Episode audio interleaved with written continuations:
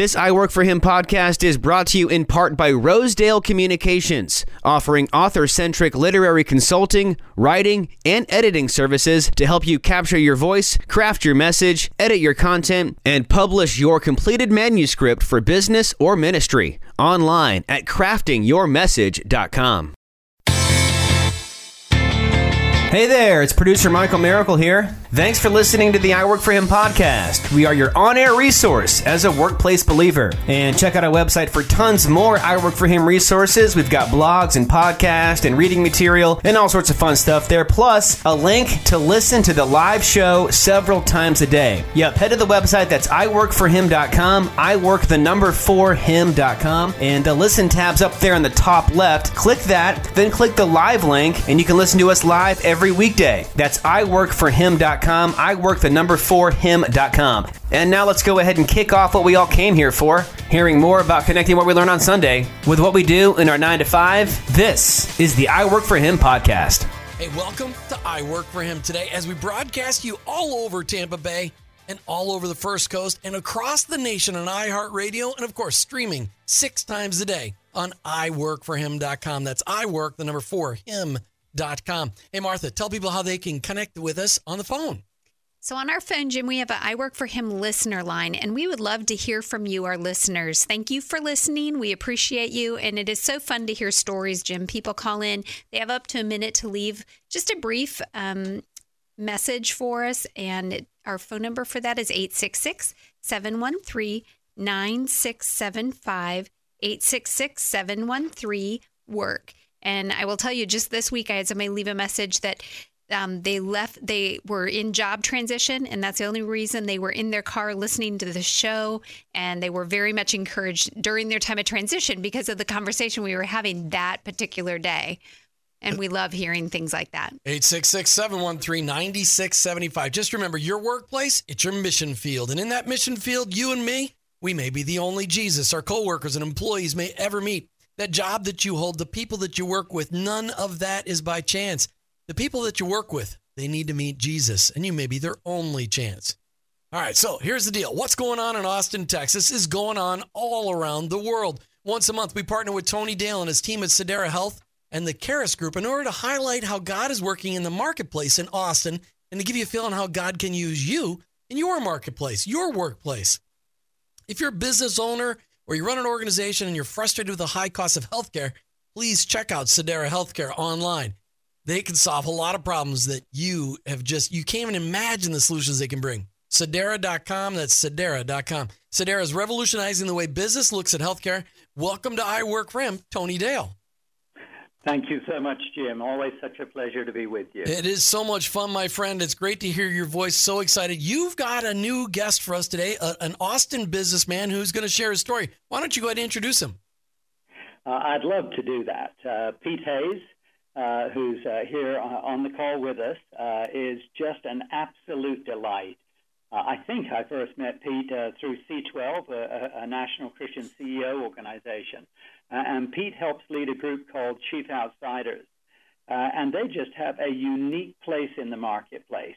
Uh, they've certainly been able to help my companies, and I count it a real privilege to be able to introduce Pete uh, and to have him be a blessing on this show. Pete Hayes, welcome to I Work for Him. You guys are blowing my mind. What a great program. happy to, so well, happy to be here. Well, you know, if it really blows your mind at the end, you could figure out a way. You can work with Tony to figure out how we can get on the air in Austin because I know there's a radio station right there in Austin. We can get on the air every day. We got lots of listeners in Austin already. All right, Pete, we always ask this question of every new person on our show. How did you come to be a follower of Jesus? Well, I guess the short answer is I accepted his invitation, but it, it took a little while. Um, like like so so many others, I guess. Uh, mm. maybe 40 years to fully surrender, and uh, another years to I, would say fully attached uh, to the vine. Um, but um, you know, I felt pursued uh, since I was young, and uh, I don't know. It's the last 22 years have just been awesome. Mm, I love that. 40 years to surrender. Yeah, some people fight 100, so 40 is not so bad. you know, when you look when you look at it, but seriously, I mean, how many of us have done that? we, we we we know that we need to do it, but boy, the surrender part, you you use the right word. I love that. Hmm. So, so Pete, um, Tony was mentioning that you are a part of. I don't believe. I don't know if you're the founder of Chief Outsiders. Is that correct? Actually, I'm one of two principals running. Okay. It. Yeah. So tell us what Chief Outsiders is. Well, it's um, it's basically a management consulting practice, but what makes it very distinctive is we provide fractional chief marketing officers, fractional CMOs mm. to mid-sized companies, and uh, uh, that, in a nutshell, that's that's what it is. We've, we've been in business now nine years, and have worked with 650 different companies, and so we're learning a lot about the mid-market, which tends to need our help. Have you been doing, you know, the chief marketing officer role yourself for quite a while?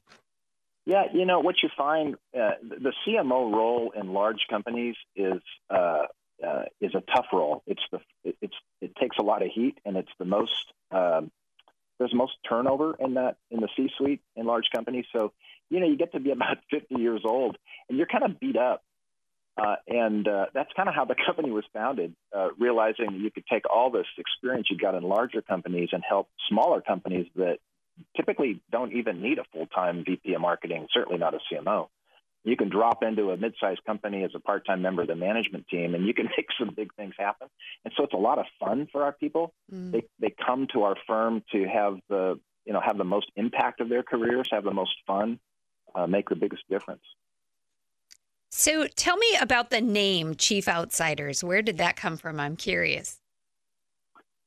Well, it, I don't know how clever it is. I wasn't part of the the, the name process, but uh, the, the, whole idea is to, to outsource your your marketing leadership, mm-hmm. which is a little scary for some companies. But um, you know, when you can bring in someone that can bring that outside perspective into, and typically typically a very operationally oriented uh, company is is you know 70% of the companies out there are just very operationally oriented. They're not very market facing. They're not. They don't kind of do the the rigor that's mm-hmm. required to to really get the quote big marketing job done. And so I'm not talking about promotion. I'm talking about you know the research part and the strategy part and all, all those sorts of things. So, so Pete, let me just yeah, ask this question. I wasn't going to ask you this one, but this just came to my mind. Okay, marketing. I mean, marketing.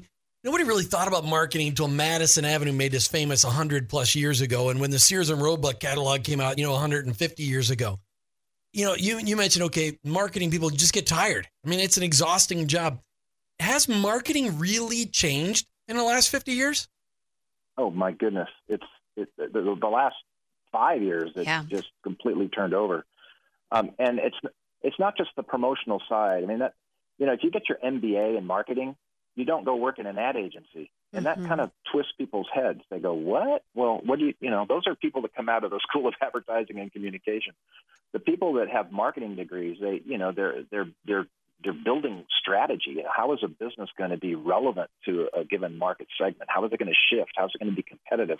How is it going to do its pricing? How is it going to go to market? What routes to market? What partnerships? And all that stuff. And then there's the promotional stuff that needs to be led. All right. I, on your website, I noticed you have a ton, an absolute ton of chief of outsiders. You know, your chief marketing officers that you yeah. outsource to all over the country. I mean, you had a ton of people. I loved it, and people can actually read their bios, see their pictures. I mean, that was really cool. Talk to me about how your faith impacts how you interact with all of those people, because that's a lot of people to, to be balancing. How does your faith in Jesus impact how you deal with your outside consultants? Well, it, it, it, it starts with, you know, what you want your company to be and represent. Um, so just in terms of our, our, our original values. So we hire on values. We actually have people they go through six interviews over a period of about six weeks, uh, and then they, they write an essay on our core values. We're, we're hiring people that we want to work with and that we believe uh, companies will want to work with. So it's, it's rooted in humility uh, and curiosity and not having all the answers and not being the smartest person in the room because we've all hired those consultants. Because every time they come in, they'll, they, we know they're the smartest people in the room because those kind of consultants will always tell you.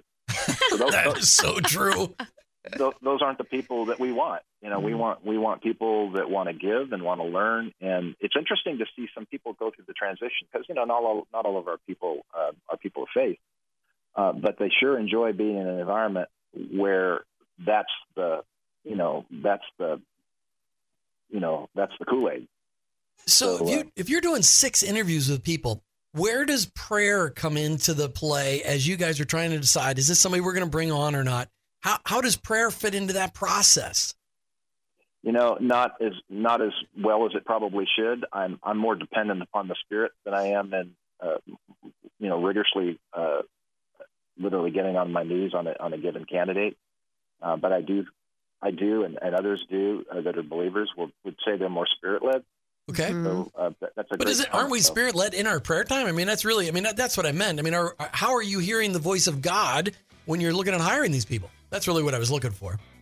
Yeah, well, I, you know, for for me, um, you know, I, I pray during the day and I pray in all sorts of instances, and like many, I pray in crisis, perhaps best of, best of all.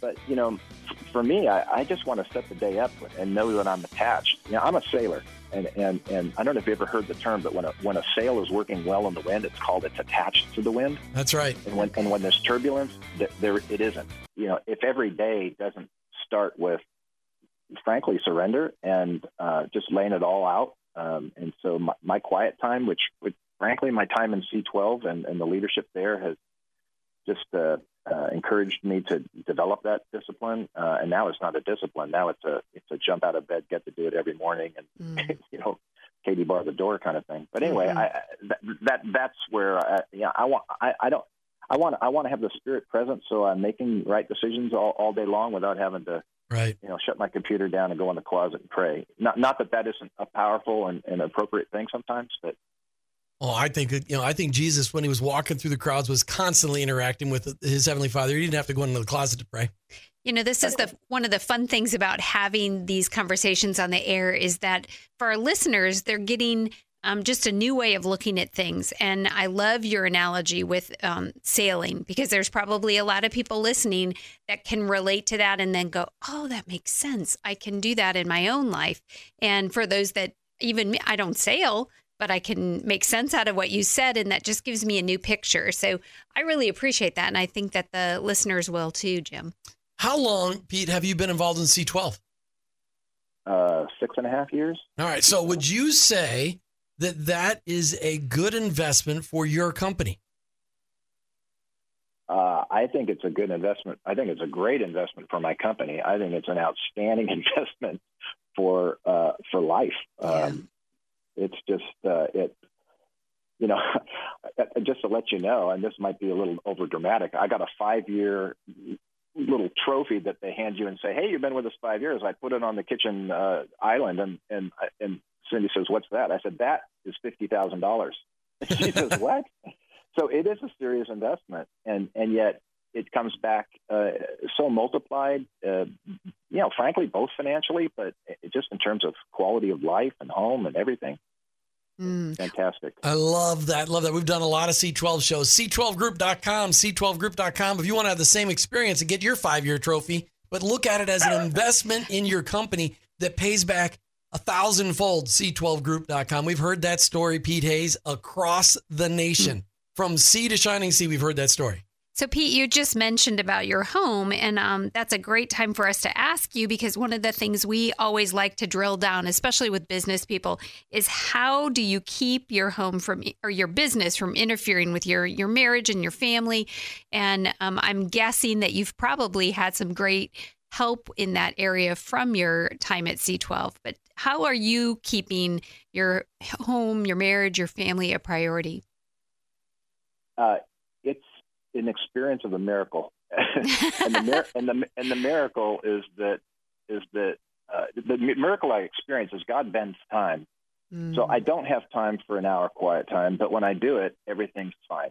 I don't have time to take out and spend a day at C12 every month, but when I do it, the business runs better. Um, I, I actually don't. I, I am not spending too much time at the office. It's almost embarrassing.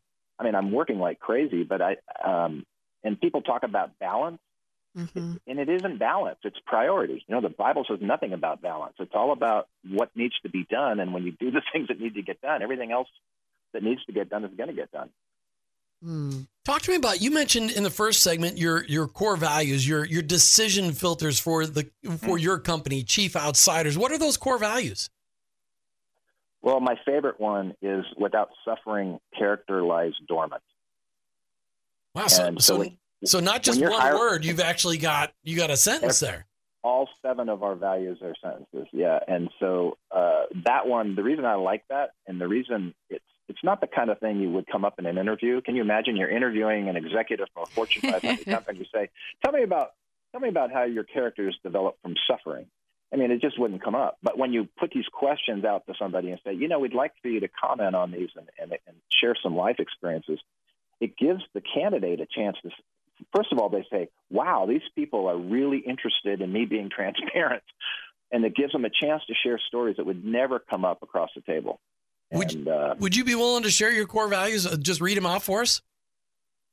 you know what? I probably can't get them all. Believe it or That's not. That's why I said this is his favorite There's a lot of work. Well, Oh. Yes. okay. Well, they're your core values. So you're supposed to like have them flying off your tongue. I know, but since they're not just like quippy words, Yes. uh, you know, one another one that I like is uh, uh, look in the mirror, look out the window, and the idea is taking accountability for um, for actions and teams that you lead. Mm, that's a Um, our great. first our, our first one is the CEO is the number one marketer in, in, a, in a company, which is hard when you're a CMO. You say, "Well, I'm the head of marketing for." Well, no, the CEO is always the head of marketing, and you're you're to crystallize that vision and get things implemented. That's right. He's the Um, face. Yeah. He or she's the So- face. All right. So so talk about uh, you know when you look at the culture that you've created at Chief Outsiders there in Austin, Texas, Pete Hayes. How has your faith? How, how has it infiltrated the culture? You, you said you're one of the principals. Uh, uh, Are both? Are, are you, how many principals are there within the organization? There's two. My partner and I. All right. Are you both Christ followers? He started the company. Yes. Mhm. Ok- Okay, so how has your faith infiltrated the organization by developing your culture? Well, my, you know, it, I don't know if it's an acid test, but there just better be the aroma of Christ coming off of the business. Um, so uh, the way we treat each other, and I hate to just make it that simple, uh, but you know, there, there's never any foul language. There's never even any anger. I mean, we deal with stuff, but we we, we get through issues. We you know we, we process things.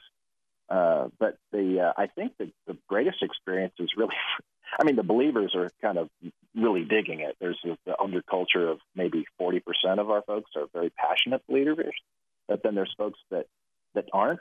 Mhm. Uh, but then they'll say, "That's why I love this company." They'll see the company do something that's just just wonderful, uh, and uh, and they'll be all over it. Um, so So, what the things that you're doing are they, you know, community-wide things, or things that you're doing for your actual staff or for Yeah. your customers? What, what, what are you doing? Well, the, we're, we're launching a new program next week, which might be an interesting example. We, we realized that, you know, I, I mentioned this 50 year old thing. You know, most most of our people are, are, are 50 and older. We have a few folks in their 40s, but these the only reason they fit in our firm is because they have decades of experience, Right. you know, leading the executive marketing role. So we, we had this aha of, you know, many of us are dealing with aging parents Right. and and we realized that we could the whole company it's kind of funny the whole company can be a support group to each other hmm so we're, we're gonna we're gonna ratchet that that up and and basically make it programmatic uh, and so people can raise their hands yes i just put my my folks into a home or i just i'm dealing with this or i'm having to get through the you know processing some you know uh, medicaid medicare stuff or whatever whatever those challenges are um, so we're packaging that up literally next week and uh, to launch it, and we're really excited about it. That's great. Hey, if we can make a suggestion, we had an author on earlier this year. She wrote a phenomenal book because our parents, we're in our 50s. Our parents are Yeah. getting older. They're not, well, they're in their 80s. Uh, As My Parents Age by Cynthia Rookty. As My Yes. Parents Age by Cynthia Are you familiar with that? Thank you. I've heard of it. Yes. You've got to read this book. It is phenomenal. And you can What a go gr- back and listen to the podcast and hear from the author herself. So um, right. that's one of the fun things about doing the show. All right. So here's here's our last question for you. So you know you've you you got a partner in this business and you've got lots of people who work for you. How are you making sure that if you get hit by a truck tomorrow and you don't make it back to work ever, that your faith, what you've set up as a faith based culture there at Chief Outsiders, which by the way, people can find that on, online, chiefoutsiders.com if you want a, an outside, a chief marketing officer. How are you making sure that's going to perpetuate if you're gone? You know, we need to do a better job of that. And in fact, we're, we're having those discussions. We don't expect Mhm. And of course we're we're not doing we we do have something called the bus program, but that has more to do with insurance if somebody gets hit by a bus. but in terms of in terms of succession, uh, which is you know five to eight plus years out to turn you know in terms of the company turning over, we're working on that and we're having those hard conversations because because it starts with you know what you would expect, which would be a you know a private equity exit, boom, um, uh, or, or, some other sort of you know st- strategic acquisition or something. Mm-hmm. But it, it starts I'm, with money, I'm, but it ends. We got to we got to keep the faith well, in there. Well, that's what's so cool. I mean, C12 is ramping up a, a, a program just beginning to where they're collecting a set of private equity companies that that uh, will sign up to protect the uh, the culture. I love that. Uh, when that happens, you got to let me know so we can bring you back. Pete Hayes with Chief Outsiders from Austin, good. Texas. If you need an outsourced chief marketing officer, Pete's the guy to go to. ChiefOutsiders.com. Pete Hayes, thanks for being on I Work for Him today. Great. Love your program. Thank you. We just finished up with Pete Hayes from the Chief Outsiders. All of this arranged by our good friend Tony Dale from Sedera Health and the Karis Group. You really want to check them out online, sedera.com. Sedera.com. Tony Dale, welcome back to I Work for Him. Jim and Martha, thank you so much. It's wonderful to be with you again. So, just talk to us. We want to make sure our listeners really understand those that run organizations, those that have influence over health care decisions for their organization. Talk to everybody about how Sedera Health will revolutionize the way their company deals with providing health care for their employees. You know, Jim, you're always so gracious in the way you uh, open up a subject like that. And uh, I, I, was brought up in an environment where uh, you don't blow your own trumpet.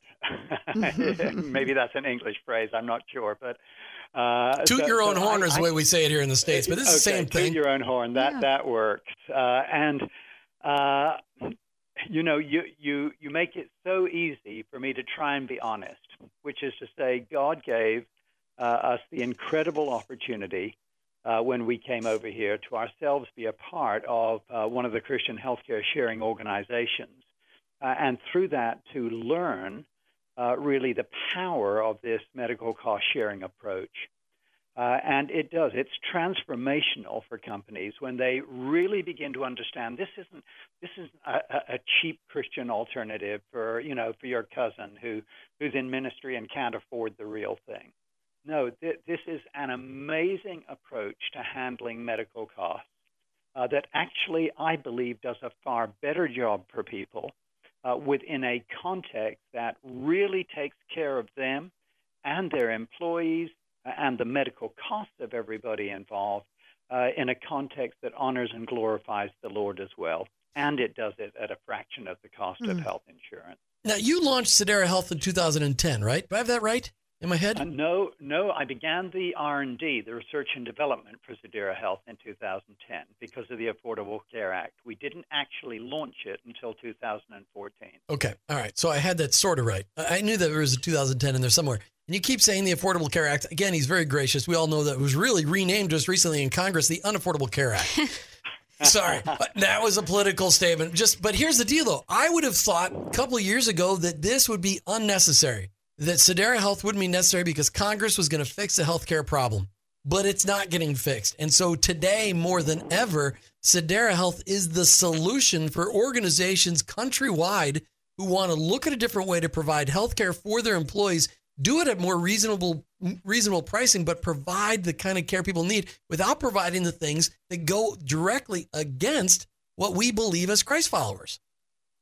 Amen.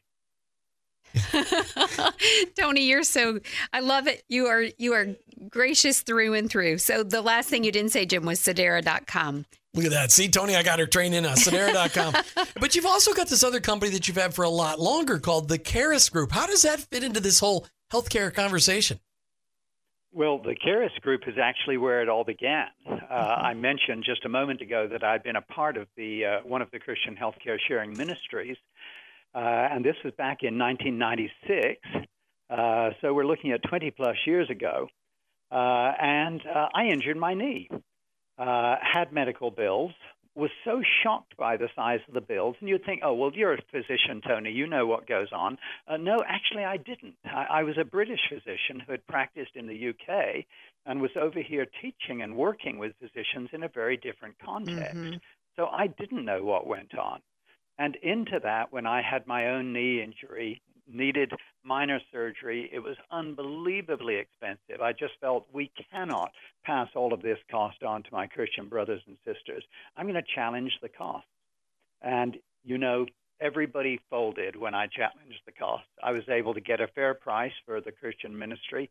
Uh, and out of that came the whole idea for the Karis Group, uh, which has become a very well known medical cost containment entity, working both with Christian ministries, with insurance companies, with associations, uh, groups all over the country. When you say everybody folded, and I would we would just I would just say caved. They just caved after you put a little pressure on them. caved under pressure. What does that mean? I mean, like, what was your total bill for the for the knee for the, your knee surgery, and what did you end up pay, having uh, this other healthcare sharing ministry pay for you? Okay, well, uh, I'm I'm almost embarrassed to tell you because I did such a bad job. I didn't know what I was doing in those days. Uh, but uh, the cost of the surgery was uh, just under $15,000. That was in 1996. So in today's terms, that would be more like 35 to $40,000 for a minor procedure. Uh, uh, when I phoned up and challenged all the bills, uh, with barely a murmur, I was able to get every place the hospital, the labs, the MRIs, the anesthetist, the surgeon. Uh, I was able to get everybody down to 50% of what they had charged wow. me. But you find uh, today but, through the Karis Group, you can do even better than that, don't you? Yes. I, I would now be embarrassed to say that that's all I did because when I look at what I was charged, uh, if I told you that someone getting that done uh, by Medicare uh, you know, which is the, the government sponsored program for people over 65, uh, the cost of that surgery in today's terms would probably only be in the region of seven or eight thousand dollars. Mm. Uh, so you know, even the 50% off. The truth is, uh, I and the Christian group I was a part of, uh, we we were kind of ripped off. Uh, you know, I didn't used to put it in quite such bold language, but the more you're involved in this area, the more you come to see that the complete absence of pricing transparency has corrupted the system. Wow.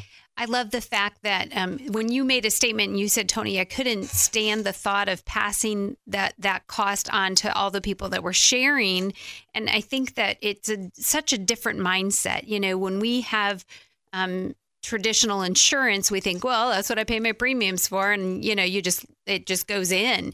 Um, but to realize that we can be better stewards of the money um, on both ends, both in the sharing that we do, and in also making sure that the bills that are submitted have been negotiated to the best level possible because that's the industry. I mean, we can't do that at the grocery store because that's not the way that industry is.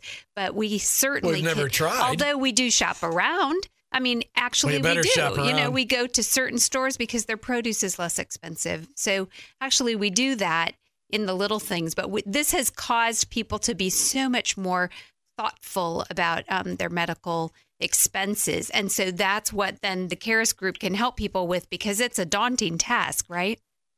It, it is a daunting task, and I and I think what you've shared is is incredibly important, and it was part of the reason that you know when the Affordable Care Act came in and uh, provided an exemption for the Christian groups, uh, but I found myself saying, why should people operate just under an exemption? You know, it, it's wonderful this is available to Christians, but we want to take a biblical pattern, mm-hmm. i.e., sharing, uh, and show the world that God's type of approach works in every situation.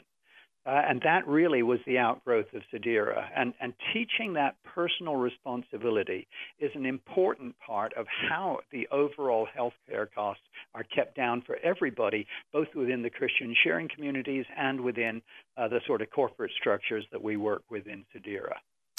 Tony, you and your and I love what you're doing, and, and you know that it is my goal to get you connected to the president. I'd like to see you get to cabinet position but you know, because this is this is a solution that could literally change the tide in our country.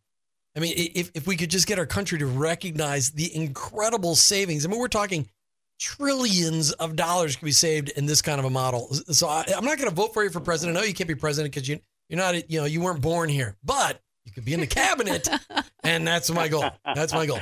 All right. So you well, go ahead. Go ahead. No, I was just going to say we better not get into the conversation of whether or not you have to be born here. Yeah. Oh, but, Tony, um, you just did. I cannot believe. Okay, we're backing away from that. Stepping off no, no, that we're definitely backing away from that. I, I love I love the fact that uh, as an Englishman, I'm allowed to be an outsider.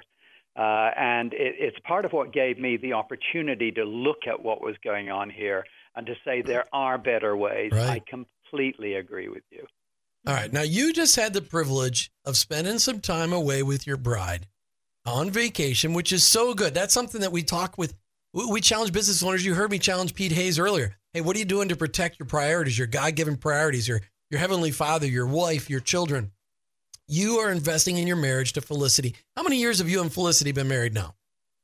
You know, we got married in September of uh, 1971, so we're just coming up to our 47th wedding anniversary. Oh, well, that's wow. fantastic. How or what have you seen God do recently in your marriage that just shows that He's still working on the two of you 47 years later?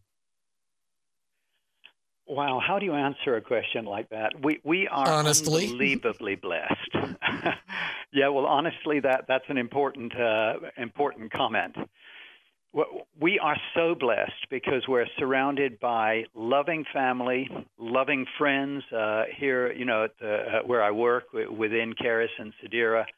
Uh, if I had to put my finger on what recently has perhaps been the greatest blessing, it's watching how clearly the Lord finds ways to speak to Felicity and I to give us wisdom we need in the business context and the mission context that we find ourselves involved in. It's awesome.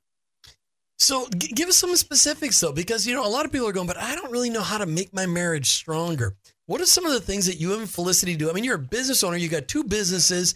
Felicity is heavily involved in the small church movement. She's also involved in lots of other things. You guys are involved traveling all over the world. What are you guys doing specifically to keep your marriage strong? Because I know you're still working on it 47 years later, because it doesn't come any easier. Well, maybe it does come a little easier at 47 years, but you're still, it's, it's not perfect yet. You're still working on it. It's not perfect yet. Uh, and absolutely every marriage has to be worked on. And I, I think uh, probably the, the, the, the, sort of greatest strength that we've discovered over the years uh, is in our commitment to find time to pray together. Uh, I, I think, you know, the vast majority of Christian couples, they pray, you know, they have their quiet times or whatever it may be. Uh, but Felicity and I just determined, I mean, I guess going way back to the early days of our marriage, that we were going to take time whenever possible, literally praying together. And we do that. Uh, and that's huge. It keeps us honest with each other and honest with the Lord. Tony, let's talk about your ministry that you get to do all over the world. When we talked a little bit in between shows this month, you have gone, you were, was it Taiwan you were in or Thailand? Uh, we were in Taiwan for uh, most of the month of May. So talk to us about that. What was that all about? And why? I mean, and you're traveling all the time. Talk to us about what that that's your mission work. That's the stuff that you do with your volunteer time. What is that all about? Uh, well, uh, really, it's about encouraging uh, the growth of house church movements around the world. Uh, many Christians here in the West don't uh, don't don't understand, I guess, uh, that worldwide uh, there are probably more uh, active believers in simple, organic, or what many people call house church movements uh, than there are in probably any other type of Christianity. Now, that doesn't make it any better. Uh, it's just important that we, we don't ignore uh, something that actually traces its roots very clearly to the, the New Testament sort of patterns that emerged uh, in those days, uh, perhaps because of the, the persecution.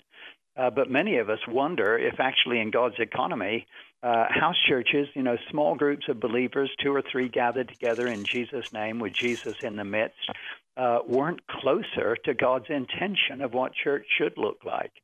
And so mm. for us, it's been a huge privilege to work with these movements around the world.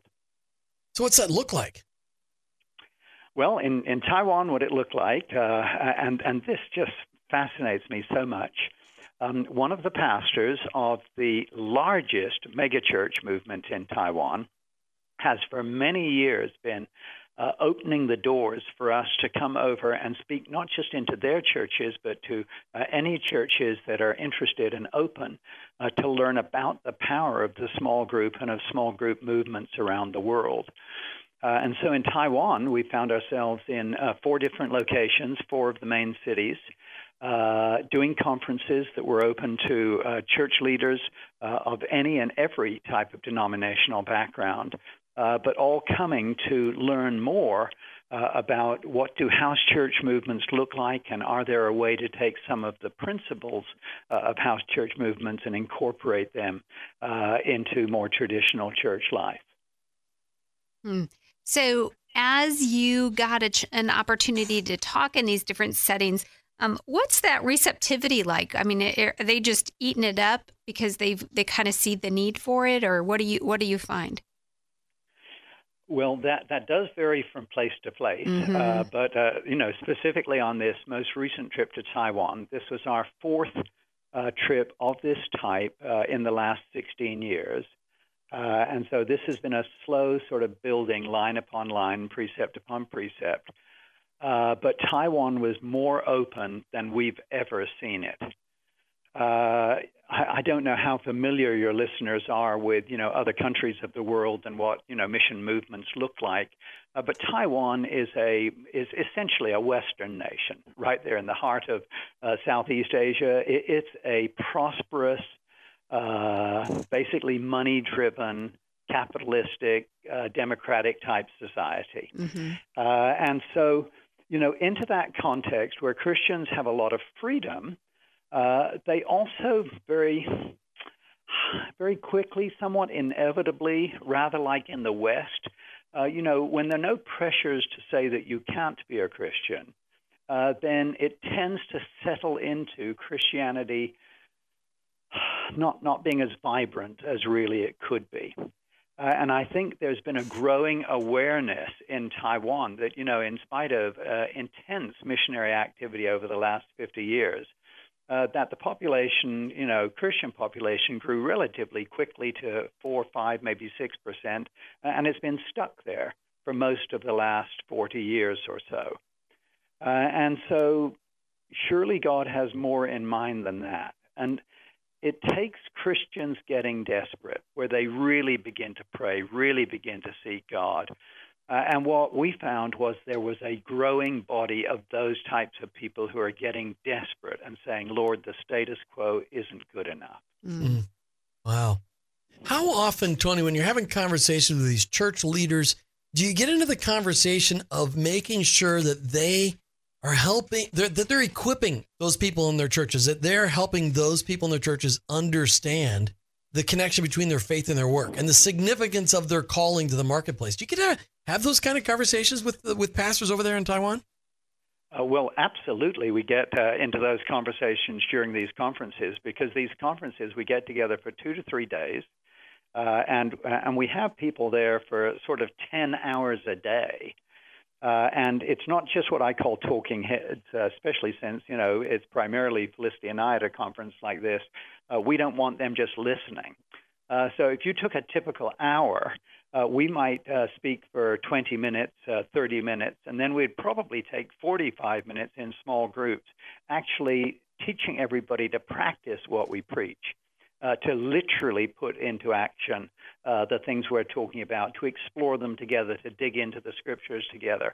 Uh, and so we spend a lot of time uh, on the principles of the priesthood of all believers, that everybody's taking part, that uh, evangelism isn't just listening to an evangelist, it's all of us have been called to the Great Commission. And, uh, and then we get them involved in practical activities to help drive these uh, concepts home.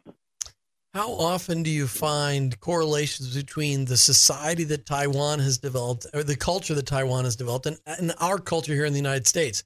If you're talking five or six people, Christ followers, and uh, five or six percent of the people in Taiwan, Christ followers here in the United States, really six percent are true born again believers who understand and believe the Bible, who God is, who Jesus is, what salvation is. I mean, it's a very small percentage of Christ followers here in the United States that are actually living, breathing what it means to be a, a Jesus follower. How often do you, do, what is God teaching you when you're over in Taiwan that you want to bring back here to the States?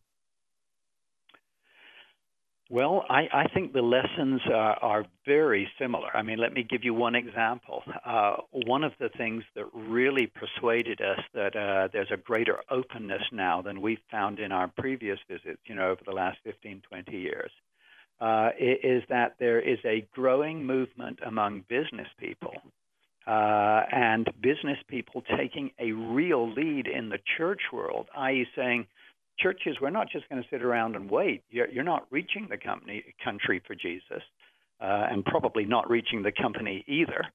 Uh, and so we're gonna we're just gonna step up to the plate and we're we're gonna we're gonna swing for the fences. Uh, and you know, to us that was exciting to see the impact, uh, particularly of of one relatively recent business convert uh, who is just challenging the church across the nation to really seek God's face. So exciting things going on, uh, and often uh, tied up with business people. Mm. So Tony, let's bring it back to. Um, I'm curious. What do you see now? This is what you've we've been talking about your experience when you guys have gone over to Taiwan and talked with people that have invited you in to to share the value of the home church. What are you seeing happen happening here in America? Are there's is there a um, a new interest or in people in the small environment, in the home church environment? What are you seeing there? Martha, that, that's a question I'd, I'd love us to go into deeper. And I, uh, let me just hint at a couple of things. Because uh, as you know, back in the early sort of 2000s, Felicity and I were very involved starting house to house. Mm-hmm. And uh, there was tremendous growth across house churches.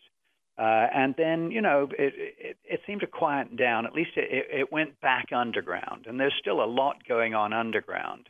Not literally underground here in the States, but mm-hmm. in the mm-hmm. sense that it's not in the public view mm-hmm. for most Christians. Well, recently we've been finding a growing number of church leaders. Uh, I'm talking people leading significant churches, you know, whether it's here in Austin or elsewhere, uh, coming to us and saying, you know, what you were saying 10 or 15 years ago, we weren't ready to listen then, but we're, we're really beginning to think that that's the only thing that will change this nation. Wow. How about next time on our next show? Let's pick up this conversation and hear how pastors said we're ready to listen now. I love that. We're talking about the value of small churches. and really to highlight your book, Small is Big, we got to give away some copies of that book today. 866 713 9675. Small is Big, Unleashing the Power of Intentionally Small Churches. Thanks, Tony Dale, for being on I Work for Him today. You're welcome. We'll be right. Well, no, we're not going to be right back. We're, we're, we're done for the day. Man, that went fast. I can't believe it. All right. Well, thanks for tuning in to I Work for Him today. You've been listening to I Work for Him with your host, Jim and Martha Brangenberg. We're Christ followers. Our workplace is our mission field, and we're out of time, but ultimately, I work for Him.